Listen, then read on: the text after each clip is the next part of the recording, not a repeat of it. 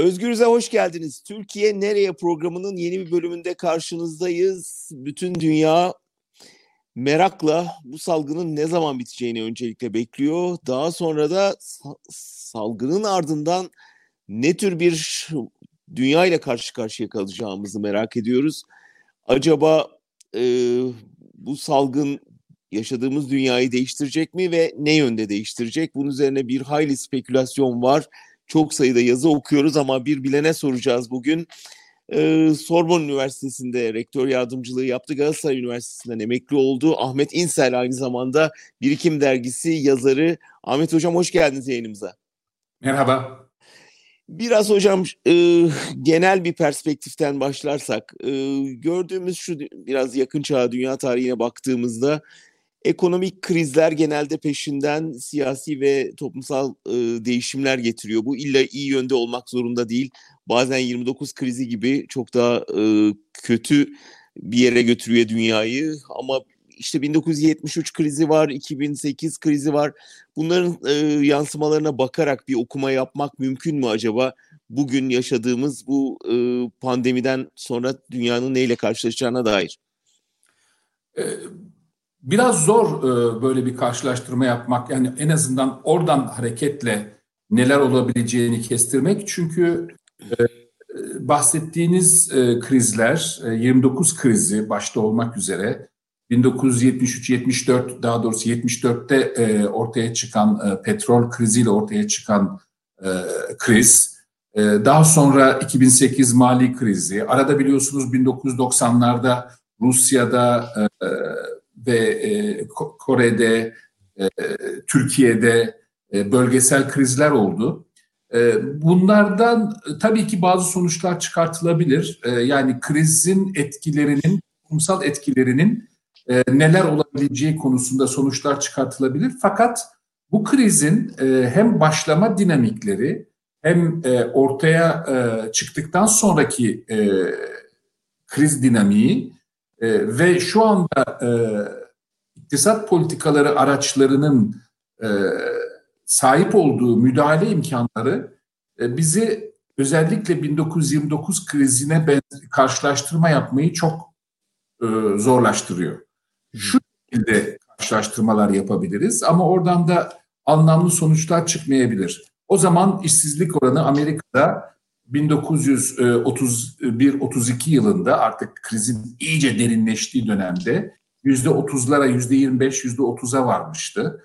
Ee, birikimli olarak gayri safi milli hasılanın daralması gene yüzde yirmilerin üzerindeydi.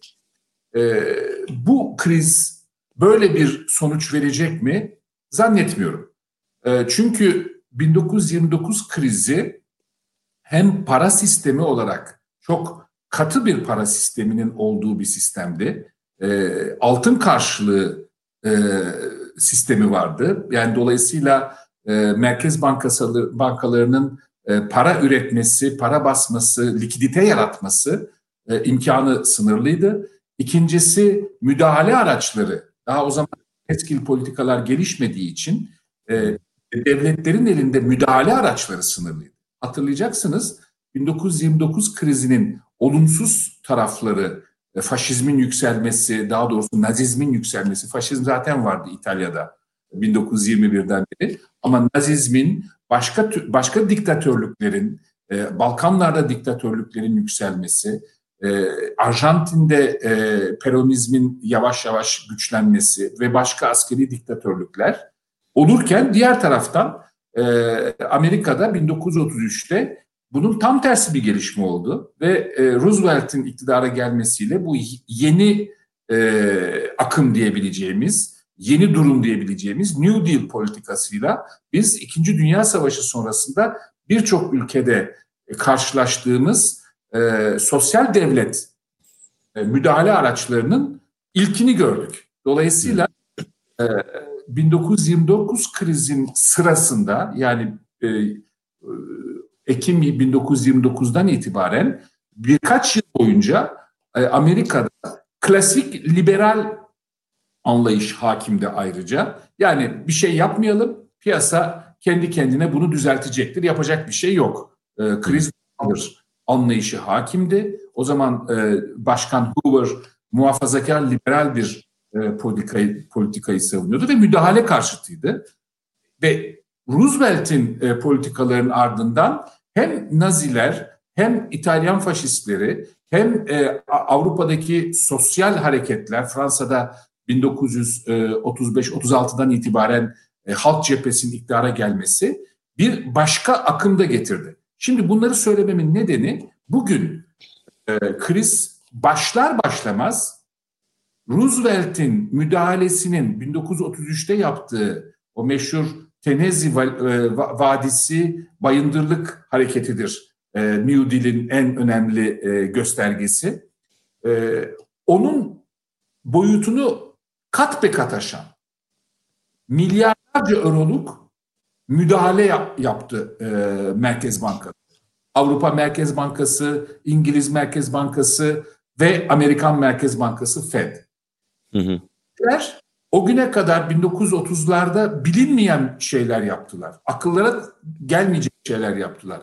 İşsiz olanların maaşlarını karşıladılar. Hatta bazı yerlerde işverenler işten çıkarmasın diye e, yarım zamanlı iş, e, kısa zamanlı iş gibi e, yeni yöntemler icat ettiler. Ki e, o kişiler işsiz kalıp, gelirsiz kalıp ekonomiyi tamamen çökertmesinler diye. Şimdi bütün bu müdahaleler tabii ki e, krizin e, yıkıcı, ekonomik anlamda yıkıcı boyutlarını sınırlayan bir e, cephesi var. Dolayısıyla biz 1929 krizindeki gibi bir e, kar e, yetersizliği, aşırı üretim ve yetersiz tüketim, e, alım gücü eksikliği nedeniyle yetersiz tüketim ortası karşısında ortaya çıkan bir e, krizden ziyade şimdi üretmenin mümkün olmamasından kaynaklanan ama bunun hmm. iktisadi nedenleri yok. Yani şu üretimin e, durmasının nedeni iktisadi değil, sosyal veyahut siyasi. Tıbbi, tıbbi. Yani evet tıbbi. Dolayısıyla e, her şeyi şöyle yorumlu, şöyle e, belki e, betimleyebiliriz. Diğer 29 e, krizi veya 1974'teki petrol krizi şoku yani maliyetlerin çok büyük birdenbire artmasıyla yaşanan iktisadi kriz Türkiye'de çok ağır bedel ödediyorsunuz 79'a kadar e, bu konuda. E, ondan farklı olarak bu bir tür ekonomik yaşamın büyük bir bölümünün hepsinin değil elektrik üretimine devam edildi, gaz üretilmeye devam edildi. Ama bir dizi faaliyet devam etti ama bir dizi faaliyetin dondurulması olarak e, tanımlamak doğru olur. Talep dondu çünkü öyle değil mi? Talepteki donmaya paralel olarak. Evet talepteki donma yani talep dondu hem üretim de dondu. Çünkü insanlar işe gitmediler, işe gidemedikleri için üretemediler.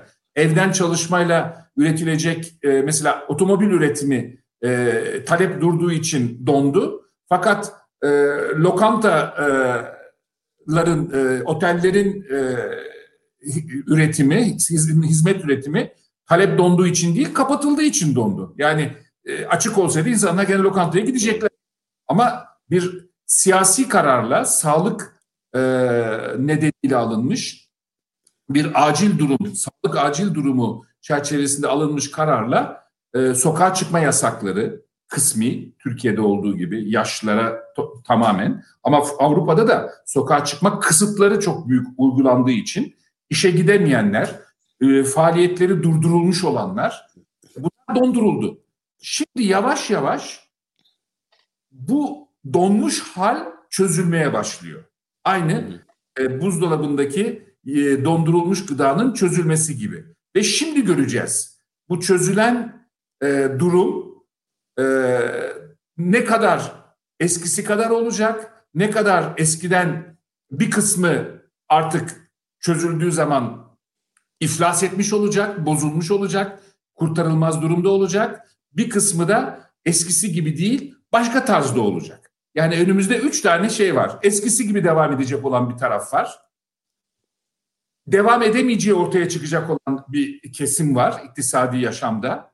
Ee, bu koşulları karşılayamayacak bir kesim var. Bu 2-3 ayın faaliyetinden ortaya çıkan borçlarını ertelense bile karşılaması mümkün olmayan bir e, kesim var. Bir de e, yeni durumda yeni tür faaliyet tarzına geçecek olan e, bir kesim var. Bunların arasındaki dengenin ne olacağını şimdilik kestirmek çok zor. Ama bir de hani buzdolabının geneline bakarsak orada güçler dengesinde bir değişim şimdiden yaşanmadı mı bütün bu süreçte? Yani Amerika'ya, Çin'e, Avrupa'ya bakarsak bu pandemi nasıl etkiledi güçler dengesini dünya çapında baktığınızda? Ee, zaten pandemi öncesi Amerika ile Çin arasında e, bir e, çatışma başlamıştı. Evet. Ee, Trump biliyorsunuz Trump çok taraflı uluslararası anlaşmaları tek tek iptal ediyor Amerika'nın katılımını ve Çin'i Amerika açısından bir tehdit olarak Amerikan ekonomisi açısından askeri tehdit olarak değil. Yani bir soğuk savaş türü çatışma değil. Yani Rusya bir tarafta nükleer silah yarışında, Amerika nükleer silah yarışında. Şimdilik öyle bir durum yok. Çin ile Amerika'nın askeri güç açısından karşılaştırılması Amerika ile Rusya'nın 1970'lerdeki veya 60'lardaki e, durumunu karşılaştırmalı durumuna benzemiyor. Çin'in bir askeri gücü yok Amerika'nın karşısında duracak. Zaten Çin'in öyle bir politikası da yok. Fakat iktisadi güç olarak Amerika'nın önüne önümüzdeki 10 yıl, 15 yıl veya 20 yıl içinde bu gidişle Amerika'dan daha büyük bir ekonomik güç olma eğilimi içindeydi. Ve bu hızlanarak. Amerika Birleşik Devletleri'nin yeni başkanı ise e, başından itibaren e, hem çok taraflı uluslararası e, kurumlara ve anlaşmalara Amerika'nın gücünü kısıtladığı, Amerika'nın elini kolunu bağladığı iddiasıyla e, karşı çıkarken özel olarak da Çin'i Amerikan ekonomisi açısından bir tehdit ve Çin'in Dünya Ticaret Örgütü'ne 2000 yılında dahil edilmesinin o koşullarda e, çok liberal bir şekilde dahil edilmesinin bir hata olduğunu, Çin'in e, sırtında e, gerekli yükü, sorumluluğu vermediğini ve dolayısıyla Çin'in bir tür liberal batı ekonomilerinin zaaflarından istifade ederek o ek- ekonomileri içeriden e, çökerttiğini ifade etmeye başladı. Ve bunu e, tabii ki bir e, milliyetçi, içe kapanmacı e, bir e, söylem içinde geliştirdi. Ama bu Trump'tan önce de Amerika'daki e, establi yönetici kesimi içinde giderek güçlenmekte olan bir eğilimdi. Hı hı. Pandemi, pandemi Amerikan Birleşik Devletleri Başkanı'na Çin'i çok daha fazla e, günah keçisi ve sorumlu kılma imkanı verdi. Çin'in hataları yüzünden elbette. Yani Çin'in e, otokratik yönetimi e, her yerde olduğu gibi alt kasimdeki sorumluların aman başımıza iş gelmesin, ortalık karışmasın, bize sorumluluk yüklenmesin diye ortaya çıktığı şimdi yavaş yavaş öğreniyoruz. Kasım 2019'da hatta yavaş yavaş e, ilk belirtileri ortaya çıkan yeni tür bir e, salgını haber vermeyerek hatta bunu e, şey yapan e, alarm veren doktorları tehdit ederek biliyorsunuz Hunan'da e, doktorları tehdit ederek maalesef bir tanesi de öldü e, o doktorlardan. E, gazetecileri susturarak parti yönetimi, yerel yönetimi e, iki aylık bir zaman kaybettirdi. Ve Amerika Birleşik Devletleri e, Başkanı ilk başta bu pandemiyi hiç ciddiye almazken hatırlarsınız. Evet. E, Şubat ayı başlarında hiç ciddiye almazken Amerika'yı gerçekten var gücüyle sardıktan sonra işin ciddiyetini ve kendisi açısından da hayat memat meselesi politik olarak hayat memat meselesi olduğunu anladıktan sonra bütün yükünü bunu bunun sorumluluğunu Çin'e ödetmek e, ya yöneltti ve tabii bu aynı zamanda daha önceden başlamış olan mücadelede kendisine yeni bir Çin karşıtı silah e, sağladığı için daha da güçlendi. Ve şu anda Amerika Birleşik Devletleri'nde ama başka birkaç yerde de Çin'in çok zor tabii bunu gerçekleştirmek. Çin'in e, Çin yönetiminin uluslararası bir mahkemede bu sorumsuz Amerikalıların ve bazı Batı dünyası liderlerinin e, iddia ettikleri gibi ki çok haksız değiller. Sorumluluğu açısından yani dünyayı alt üst eden bu pandeminin e, ortaya çıkmasındaki e, sorumlulukları açısından e, dava edilmesi konusunda girişimler var. Bu çok kolay bir dava olmaz tabii e, başta. Peki hocam işin yani gene ekonomik boyutuna dönersek bir yandan da ucuz iç gücü sağladığı için Çin bütün bu hem Batı dünyasının e, üretim yükünü taşıyordu.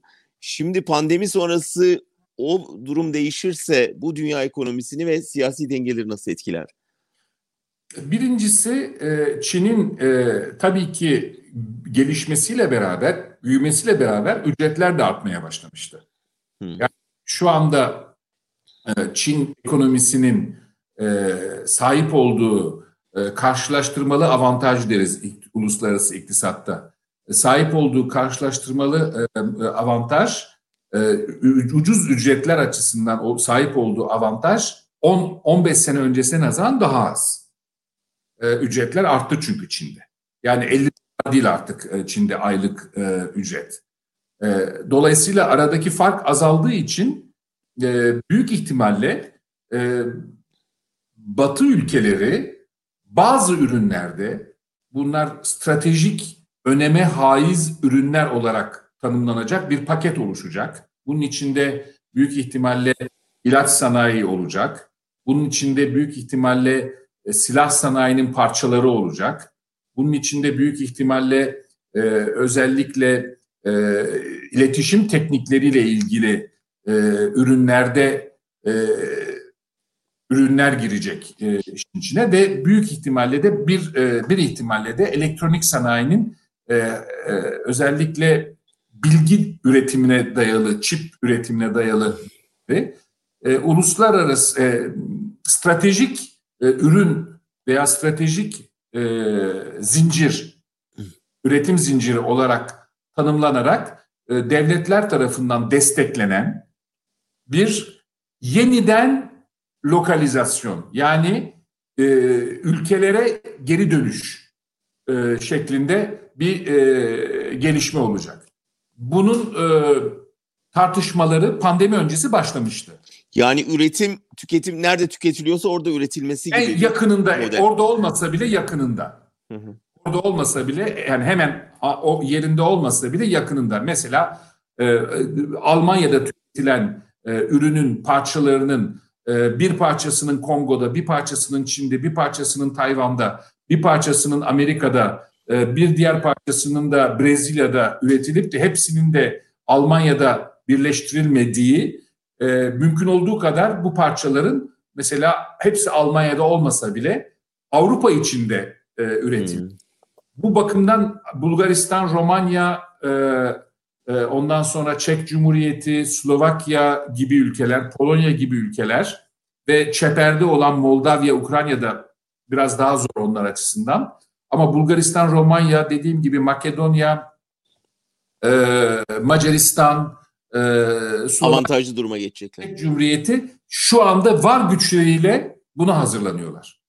Kendilerinin e, o hem ücret avantajları var. Yani Bulgaristan'daki e, asgari ücretle Çin'deki asgari ücret arasındaki fark öyle çok aman aman bir fark değil artık çünkü. Almanya ile var ama Bulgaristan'la Romanya ile arada fark o kadar büyük bir fark değil.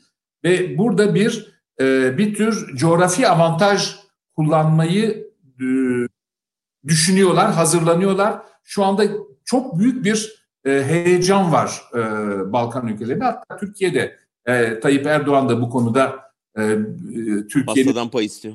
Şan, şansı olacağından bahsetmişti. Peki Çin'in Çin'de bunun yansıması tabii büyük nüfusta çok büyük bir e, dezavantaj yaratacak bir gelişme bu öyle değil mi? E, Çin açısından sorun yaratacak ama Çin de buna karşılık kendi havzasını kapatmayı, kendi havzası üzerinde e, daha fazla e, dışa e, kapalı bir e, iktisadi havza yani Asya ekonomik alanında kendisinin e, aynı burada e, tasarlandığı gibi kendisinin e, merkezinde olduğu bir Asya ekonomik alanı e, tasarlaması düşünülüyor. Tartışmalar Aslında Afrika'ya da büyük bir açılım içinde değil, öyle değil mi hocam? A- A- Afrika'da da var. Afrika'daki açılımı biraz daha tarım üzerinden. Yani orada hem e, kendisine tarım alanları biliyorsunuz Çin'de tarım alanları e, Çin nüfusunu artık e, doyuramayacak noktada. Çünkü verimli tarım alanları e, kirlilik nedeniyle, endüstriyel kirlilik nedeniyle ve aşırı e, tarım ilacı kullanılması nedeniyle bir dizi e, tarım alanı kullanılamaz durumda artık Çin'de. Ve e, bir iddiaya göre Afrika'dan Afrika'da e, satın aldıkları, Çin'in satın aldıkları arazilerdeki üretimin Çin'in gıda güvenliği için olduğunu iddia ediyorlar. Bir, bir diğer kesimde bunun bir yatırım olarak tasarlıyor. Ama Afrika bir alan elbette Çin açısından ama en önemli alan Afrika değil, Asya. Yani Hindistan, Çin ve e, diğer Asya ülkelerini aldığınızda dünya nüfusunun e, üçte ikisine yakını neredeyse, yüzde altmışını e, aşağı yukarı yüzde altmış olmasa bile yüzde ellisini e, kapsıyorsunuz. Çok büyük bölümünü kapsıyorsunuz. E, Çin bir buçuk milyon, bir virgül üç milyon milyar. Bir, bir o kadar. İkisi iki buçuk milyon e, milyar ediyor. E, dünya nüfusunun üçte biri e, iki buçuk milyar. E ona diğer e, Kore'yi, Filipinleri, Endonezya'yı e, kattığınızda bayağı ciddi bir e, dünya nüfusunda ağırlık ve tüketime aç bir toplum aynı zamanda.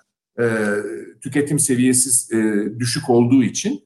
E, Çin de tabii burada bir Asya ekonomisini kendi merkezlik kapatmak e, eğilimine gidebilir. Dolayısıyla böyle bir bölges, uluslar yani küreselleşmenin bölgeselleşmeye dönme ihtimali var diye.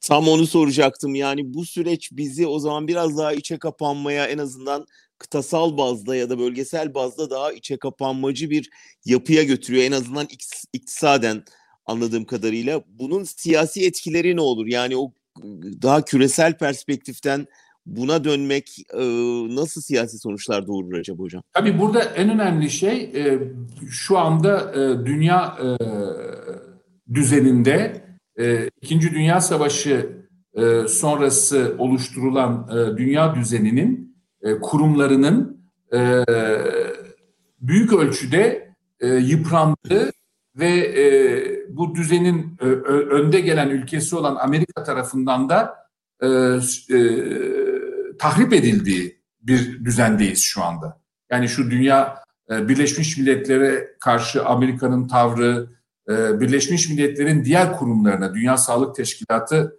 e, en son örnek ama ondan evvel UNESCO için de aynı şeyi Amerika e, yapıyordu. Başka diğer UNDP gibi kurumlara da büyük ölçüde Amerika'nın artık bunlar bizim işimize yaramıyorlar. Hatta bize ayak bağlıyorlar hmm. dediği kurumlar haline geldi. E, diğer taraftan Birleşmiş Milletler'in yapısı da sorgulanıyor. Yani bu beş ülkenin oluşturduğu vetoya sahip Güvenlik Konseyi yapısı da oluş, e, artık bir e, tartışma konusu olmaya başladı. Giderek daha fazla. Ve e, Trump mesela e, bu e, son e, G7 toplantılarının da gereksiz olduğunu artık söylemeye başladı ki G7 e, Amerika'nın e, özenle kurduğu bir e, yapıydı 1990'ların sonunda. Hı hı e, efendim G20 daha iyidir demeye başladı. Çünkü G20'de kendisine daha geniş bir ittifaklar alanı bulabileceğini düşünüyor. Ve yaptırım şeyi daha az. Dolayısıyla bütün bunlar e, bölgeler olarak e, bir yeniden yapılanmanın ortaya çıkmasına ihtimal ihtimal getiriyor. İktisadi olarak bölgesel entegrasyonun daha fazla arttığı, dediğim Asya, Avrupa, Kuzey Amerika mesela bu e, Amerika Birleşik Devletleri, Meksika ve Kanada arasındaki entegrasyonun da e, arttırabilir ama orada Meksika ile ilgili sorunu Meksika sınırını e, duvarlarla kapatıp yabancıların e, Meksika'dan göçün engellenmesi çalışma çabası. Bu tabii kendi içine çelişkili. Yani sadece ABD'ye hapsolmuş bir ABD'nin bu bölgesel e, düzen içinde e, ayakta güçlü biçimde durma şansı yok. Bunu görmek lazım.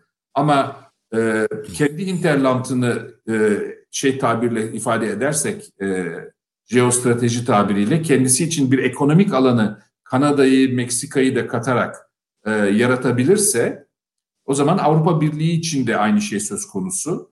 Tabii bunlar e, şu anda çok çok çok teorik. Evet.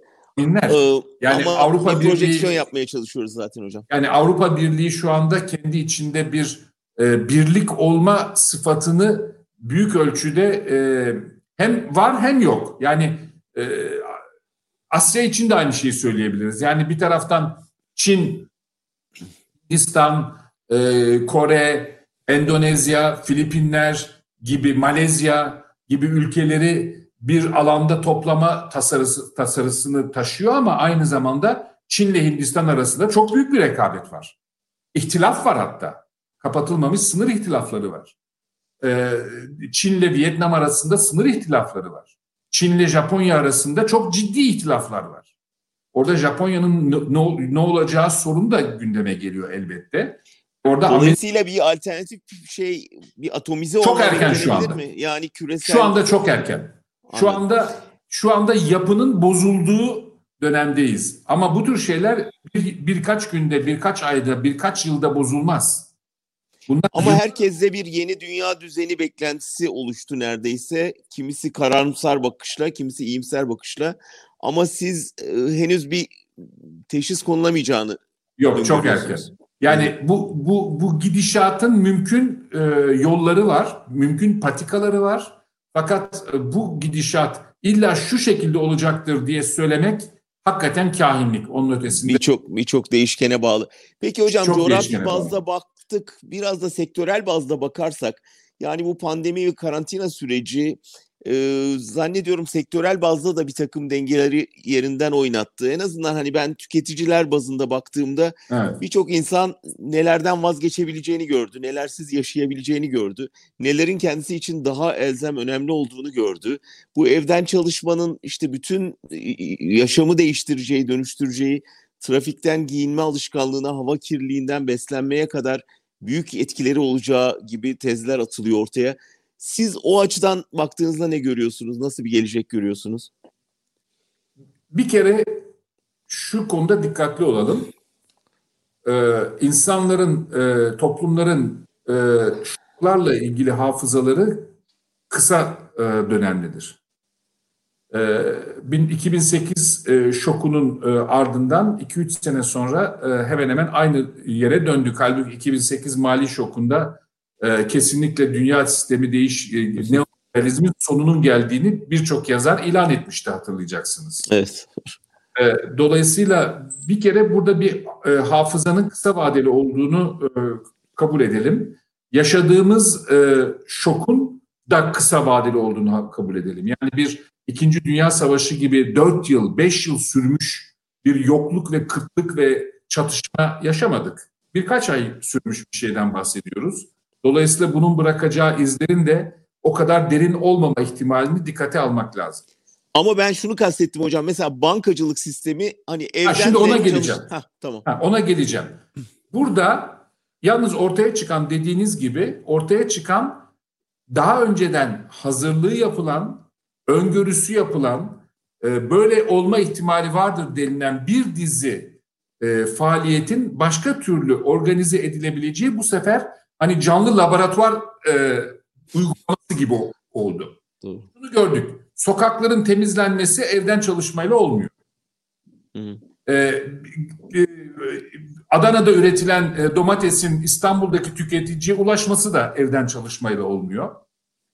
Ee, diğer taraftan e, hizmetleri de evden çalışmayla olmuyor. Otel hizmetleri de evden çalışmayla olmuyor. Elektriği de evden üretemiyoruz. Elektrik üretimi için santrale o insanların gitmesi gerekiyor. Demiryolu işçileri de e, evden çalışarak trenleri yürütemiyorlar falan filan. Şimdi bir evden çalışmanın mümkün olmadığı alanlar var. Ve bunlar bunun ölçümünü daha yapmadık. Evden çalışmanın mümkün olmadığı alanlar üretimin kaçka kaçını oluşturuyor? Yüzde beşini mi? Yüzde ellisini mi? Yüzde altmışını mı? Bunu şimdilik bilmiyoruz. Evden çalışmanın mümkün olduğu bütünüyle evden çalışmanın mümkün olduğu alanlar denendi ve bunların bir kısmında sonucun e, olumlu olduğu ortaya çıktı. Ve büyük ihtimalle zaten yavaş yavaş olmakta olan, çok yavaş olmakta olan bir eğilim son derece hızlanmış olacak bunun sonunda. E, finans sektörü için bu geçerli, e, yayın e, faaliyetleri işte yaptığımız yayın bank, bankacılık için geçerli, kitap sektörü için geçerli, e, bir dizi danışmanlık şirketleri için geçerli, reklamcılık şirketleri için geçerli, hizmetler alanında ve bazı üretimlerin tasarlanması matbaa için geçerli değil. Evden çalışarak kitap veya gazete basamazsınız veya kağıt basamazsınız. O matbaa işçisi oraya gitmek zorunda. Ha orada belki otomasyon artabilir. Ama o başka bir şey. Evden çalışmaktan farklı bir şey. Otomasyon artabilir orada. Ama bankacılık hizmetlerinde olsun, e, hukuk hizmetlerinde olsun bunlar evden çalışarak yapılabilecek işler e, en azından büyük bölümüyle yapılabilecek işler olduğu e, ortaya çıktı ve bazı açılardan da e, iş yerine giderek çalışmaktan daha verimli de olabildikleri de e, ortaya çıktı. E, işverenler açısından şöyle bir e, direniş her zaman vardı. Çalışanlar benim gözümün önünde olsunlar. Hı hı. Sabah gelsinler, akşam gitsinler, gözümün önünde olsunlar, göreyim onların orada çalıştıklarını. Velev ki onlar çalışıyor gibi yapsalar da o benim biraz feodal, biraz e, çiftlik ağası e, tavır diyebileceğim bir tavır. Şimdi bu büyük ölçüde kırılacak. Çünkü bunun e, bunun başka türlü organize ederek mümkün olduğunu e, herkes görmüş olacak. Ama evden çalışmanın, uzaktan telekonferans üzerinden veya evden çalışmanın zararlı yönleri de ortaya çıktı bu yoğun e, süreçte. E, örneğin e, kişilerin sosyalleşme e, imkanlarını kaybetmeleri, herkesin tek tek çalışır hale gelmesi, e, diğer taraftan bütün ilişkilerin sana hale gelmesini yarattığı bir e, day, e, toplu e, ar, bir, bir tür e, sosyalleşme eksikliği diyelim buna. Bunların da getirdiği bir e, şey kaybı var. Karşılıklı e, e, üretkenlik kaybı var. E, birbiriyle olan ilişkilerin e, spontane olmaktan çıkmasının getirdiği bir üretkenlik kaybı da var. Başka açılardan üretkenlik kazancı da var. E, bütün bunlara baktığımız psikolojik olarak bazı sorunlar yarattığını gördük.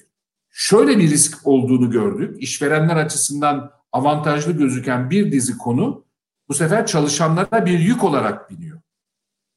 Yani ofis organizasyonu çalışanın yükümlülüğü altına gelmeye başlıyor. Siz e, 60 metrekare bir evde e, eşinizle ve iki çocukla otururken o 60 metrekare evin içine maaşınız da artmıyor. Ama 60 metrekare evin içine bir de ofis ilave etmeniz gerekiyor. E, bu sizin üzerinize yani tam bir outsourcing baktığınız Ama zaman. mesela Almanya'nın önemli en önemli bankalarından birinin genel müdürü geçenlerde burada verdiği bir mülakatta dedi ki yani bütün o şimdi şeyi düşünmeye başladık. Bütün o büyük binalara ihtiyacımız var mı? Bu kadar personele ihtiyacımız var mı?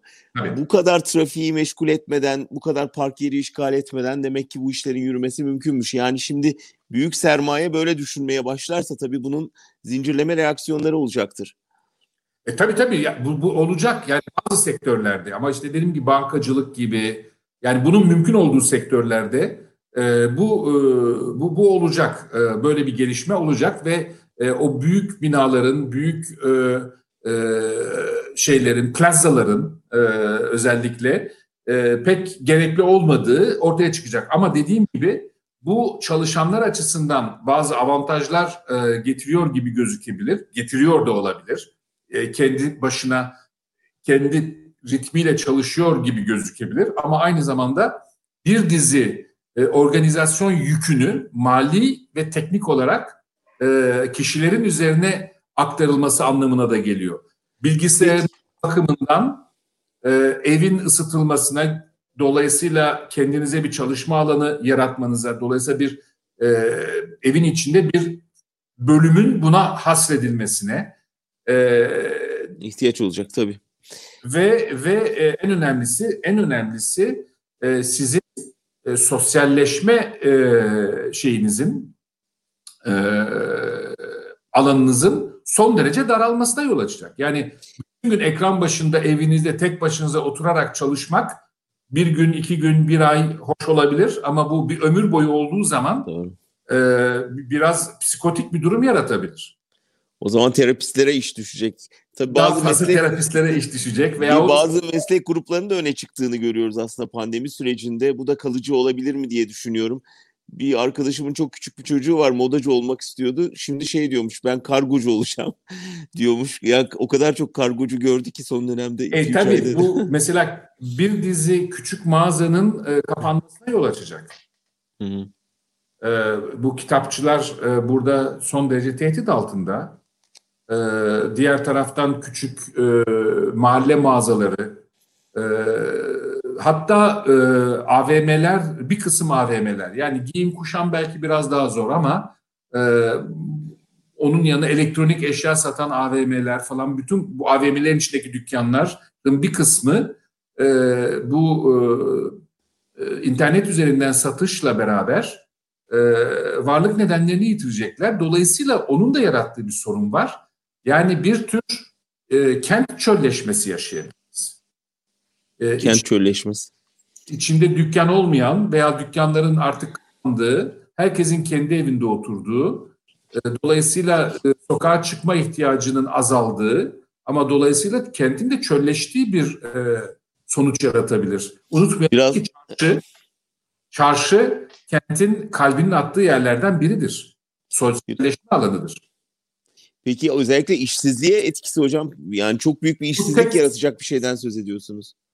Teknolojik olarak bu zaten e, beklenen bir şey. Yani bu e, teknolojinin, yeni teknolojinin bir dizi alanda e, emeğe ikame olması e, zaten 1970'lerden itibaren hatta aslında 1900 başlarından itibaren sürekli e, devam eden bir olgu.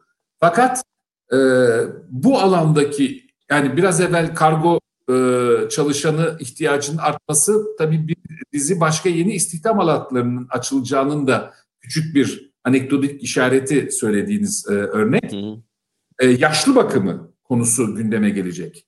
Büyük ölçü. Yeni iş alanları açılması da söz konusu olacak.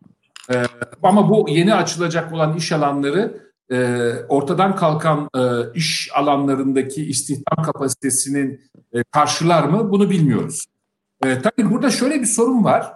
Biz hep e, e, işsizlik artacak e, diye düşünüyoruz ama niçin e, çalışma süresinin daha azalması e, imkanını düşünmüyoruz? Yani herkesin e, 35 saat, 40 saat veya 45 saat haftada çalışmak yerine e, 30 saat veya 25 saat haftada çalışarak e, iş istihdamın paylaşılması mümkün olabilir. E, zaten e, kapitalizmin 19. yüzyıldan itibaren eğilimi böyle bir şey.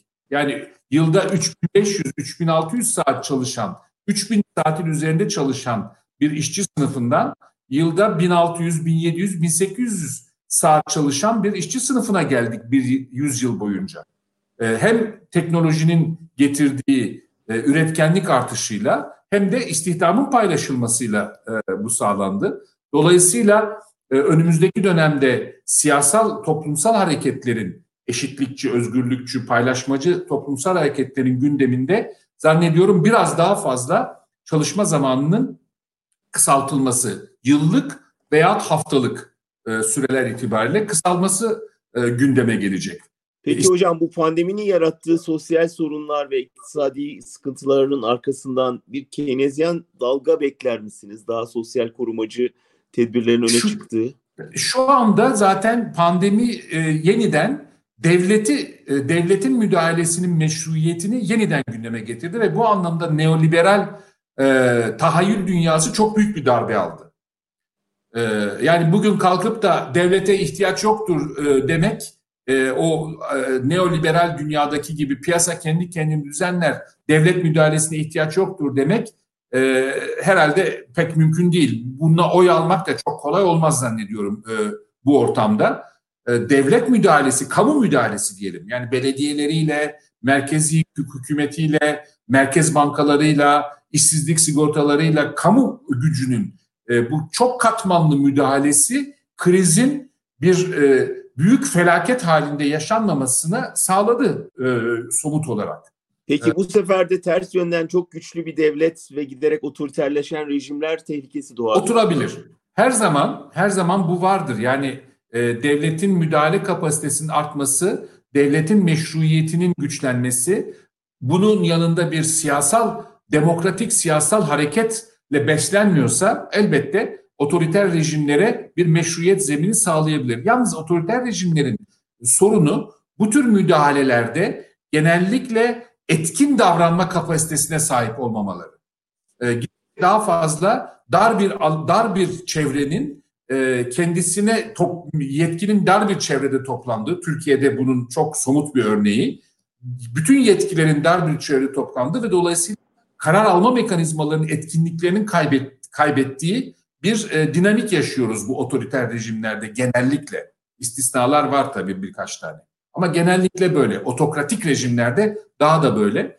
Dolayısıyla böyle bir risk var ama siyasal toplumsal hareketlerin burada e, e, siyasal otoriteye e, kendi e, demokratik gündemlerini dayatma kapasiteleri belirleyici olacak. Eğer öyle bir kapasitesi yoksa toplumsal hareketlerin e, o zaman evet maalesef e, insanlığın başına daha büyük bir e, iyi niyetli fakat e, beceriksiz veya iyi niyet kötü niyetli fakat becerikli e, otokratlar getirebilir. Son olarak hocam bu global... Ha, şunu belirteyim. Mesela bu müdahalelerden karılacak bir şey e, asgari gelir güvencesi e, fikri oldu. İspanya'da mesela bu pandemi sırasında getirilen ailelere getirilen gelir güvencesinin kalıcı olması kararı verildi. Amerika Birleşik Devletleri'nde kimsenin aklına gelmez. Bundan 10 sene önce söylesen böyle bir şey Amerika'da olmaz derdik. E, Amerika Birleşik Devletleri Trump yönetimi 70 e, bin dolardan daha az geliri olan ailelere hiçbir karşılığı olmadan e, haftada 600 dolarlık çek yolladı. E, bu, bu, bu tam bir e, asgari gelir güvencesi, e, karşılıksız asgari gelir güvencesi. Şimdi bu bir kere oldu. Yani bunu Amerika'da devam ettirmeyecekler, İspanya'da devam ettirecekler. Ama bu bir kere oldu. Amerikalıların da aklına düştü artık böyle bir şey olur. Peki hocam son olarak Türkiye'den bahsedersek bu global perspektifi biraz Türkiye'ye tercüme etmeye çalışırsak mesela bugünkü okuduğum bir e, kamuoyu araştırmacısı Erdoğan'ın oylarının özellikle bu pandemi sürecinden sonra çok görülmedik ölçüde son 15 yılın en düşük seviyesine indiğini gösteriyor dedi.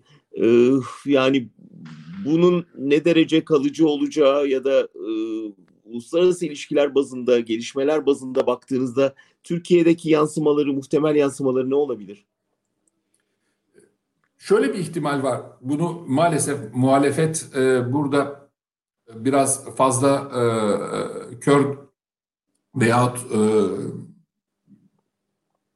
aşırı e, duyar e, duygusal davranıyor. E, Türkiye'de e, çeşitli nedenlerle bu sadece iktidarın e, iyi bir politik nedeniyle değil, e, toplumsal yapı nedeniyle, hastanelerin yapısı, doktor sistemimiz, e, Erdoğan yönetiminin devraldığı sağlık e, rejiminin e, sağlamlığı falan bütün bunlarla sayesinde aslında Türkiye'de e, bu pandemi beklendiği kadar büyük yıkım yapmadı. E, şu anda 4700 resmi makamlara göre 4700 e, kişinin bu salgın nedeniyle öldüğü söyleniyor. Ama son 5 yılın ölüm oranlarıyla ee, bu son Mart e, Mayıs ayı Türkiye toplam ölüm e, sayısını son 5 yılın aynı 3 ayıyla karşılaştırdığımızda e, bu sayının biraz daha yüksek olduğunu görüyoruz. Yani 6 bin belki 7 bin kişi ölmüş gibi gözüküyor. Ama 82 milyonluk bir ülkede bu yüksek bir sayı değil uluslararası anlamda. Almanya'nın çok başarılı bir politika yürüttüğü söyleniyor. 8200 civarında kişi ölmüş pandemiden. E, Almanya ile Türkiye'nin nüfusu yakın birbirine. Türkiye'ninki de Almanya'dan bile daha düşük. Bu düzeltmeye rağmen. Dolayısıyla bir kere şunu görmemiz lazım. Tayyip Erdoğan yönetimi çok ciddi bir iktisadi kriz şokuyla karşı karşıya gelecek. Ama bu iktisadi kriz şokunun sorumluluğunu e, pandemiye yükleyebilir. Biz gördüğünüz gibi pandemiyi e, göreli olarak başarılı biçimde e, mücadelesini verdik. Ama bu büyük bir yıkım yarattı. İşte bizim iki seneye, üç sene dayanmaya ihtiyacımız var gibi bir e, geliştirebilir ve bu söylem sayesinde de kendi seçmen tabanının kaymasını, kendi seçmen tabanının e, daha da e, zayıflamasını engelleyebilir. Yani burada şeye çok dikkat etmek lazım. İktisadi kriz Tayyip Erdoğan e, yönetimini, Erdoğanizmi muhakkak ve muhakkak sonunu getirecektir. Kendiliğinden sonunu getirecektir düşüncesi bana çok mekanik geliyor. Tayyip Erdoğan'ın siyasi kapasitesi özellikle bu pandemi yani şu, şeye bakalım yani şu e, İngiltere'de veyahut e, Brezilya'daki e, pandemiye yönelik e, politikalarla Türkiye'deki yürütülen politikaları karşılaştırdığınızda tartışılacak çok şey var. 65 yaş üstünün 2,5 iki buçuk ay 24 saat 7 gün evde kapatılması çok doğru tartışmamız lazım. Ama sonuç olarak baktığımızda ölüm sayısıysa eğer e, e, nüfusa oranla ölüm sayısıysa o bakımdan Türkiye'de eğrisi doğrusuna gelmiş de olabilir. E, sonuç çok çok kötü değil. Ve Tayyip Erdoğan bunu kendi politikalarını, e, destekçilerini konsolide etmek açısından kullanabilir. Ama ciddi bir ekonomik e, sarsıntı yaşama ihtimalimiz var. Burada şöyle bir şöyle bir sorunu var Tayyip Erdoğan'ın önümüzdeki dönemde. En önemli sorunu Türkiye'de e, hukuk güvenliğinin kalmaması nedeniyle yani hukuk devletinden bahsetmiyorum artık hukuk güvenliğinden bahsediyorum. Hukuk güvenliğinin kalmaması nedeniyle Türkiye'ye yabancı sermaye yatırımı gelme ihtimali giderek azalıyor. Ve şu Dış anda, yardım ihtimali de öyle, öyle değil mi? Efendim? Dış yardım ihtimali de. Dış yardımdan ziyade e, e, dış sermaye yani e, borç verme, e, sermaye hareketleri Türkiye'yi güvenli liman olarak görmüyorlar. Hukuk güvenliği almadığı için. Güvenli liman olarak görmedikleri için Türkiye'nin de salgına zaten iktisadi olarak zayıf bir noktada ve e, ekonominin elindeki bütün imkanları biraz da basiretsiz bir politika nedeniyle çarçur edildiği bir ortamda e, girildi ve şu anda ellerinde yedek akçe yok. Kötü zaman e, kötü zamanda kullanılacak Merkez Bankası'nın mesela biliyorsunuz meşhur kötü zaman rezervi vardı. Onu bile el koydular pandemiden önce. E, şimdi işsizlik fonunun da e, tüketecekler e, bu, bu, bu şekilde. Ki doğru bir hareketti işsizlik fonunun kullanılması. E, şu anda pandemi sırasında işsiz kalanların desteklenmesi açısından yanlış bir şey değildi. Ama o da e, zayıflayacak. Oradaki fon da e, zayıflayacak ve bütün bunlara baktığımızda e, Tayyip Erdoğan'ın önünde çok ciddi bir e, sermaye duvarı çıkıyor. Ekonominin, Türkiye ekonomisinin en büyük e, eksiklerinden, yapısal sorunlarından bir tanesi kendi tasarrufuyla büyümeyi sağlama kapasitesinin olmamasıdır. Dolayısıyla dışarıdan mali destek, bu yabancı sermaye yatırımı olabilir, borç olabilir, e, yardım olabilir. Bütün bunlarla ancak o açığını kapatabilir. Ve burada ciddi bir sorun var Türkiye ekonomisinin. Borçlanmanın Kimileri diyor ki bu sorunu aşmak için bazı demokratik reform adımları atabilir gibi iyimser yorumlar var. Ben Tayyip Erdoğan'ın maalesef orada ben biraz daha karamsarım. Tayyip Erdoğan'ın maalesef artık geri dönülmezlik çizgisini yani demokratikleşme konusunda geri dönülmezlik çizgisini aştığı Erdoğanizmin geriye demokratik reformlar yaparak e, kendisine yeniden bir bekaret diyelim sağlayacağını e, sağlama kapasitesinin olduğunu düşünmüyorum. Böyle bir zihniyetlerinin de olduğunu düşünmüyorum. Çünkü o kadar e, hukuk devleti ihlali yarattılar ki bunlar küçük o, vakalar değil. E, böyle Görüş bir yok artık. kendileri açısından bumerang etkisi yani kendilerine de e, büyük bir darbe e, e, olabileceği endişesi taşıdıklarını düşünüyorum. Bir de uluslararası politika açısından e, yani Libya'da bir açıdan bir gün e, durumu güçlenmiş gibi gözüküyor. Ertesi gün gelen bir haber bunun tam tersi yönde e, e, gösteriyor.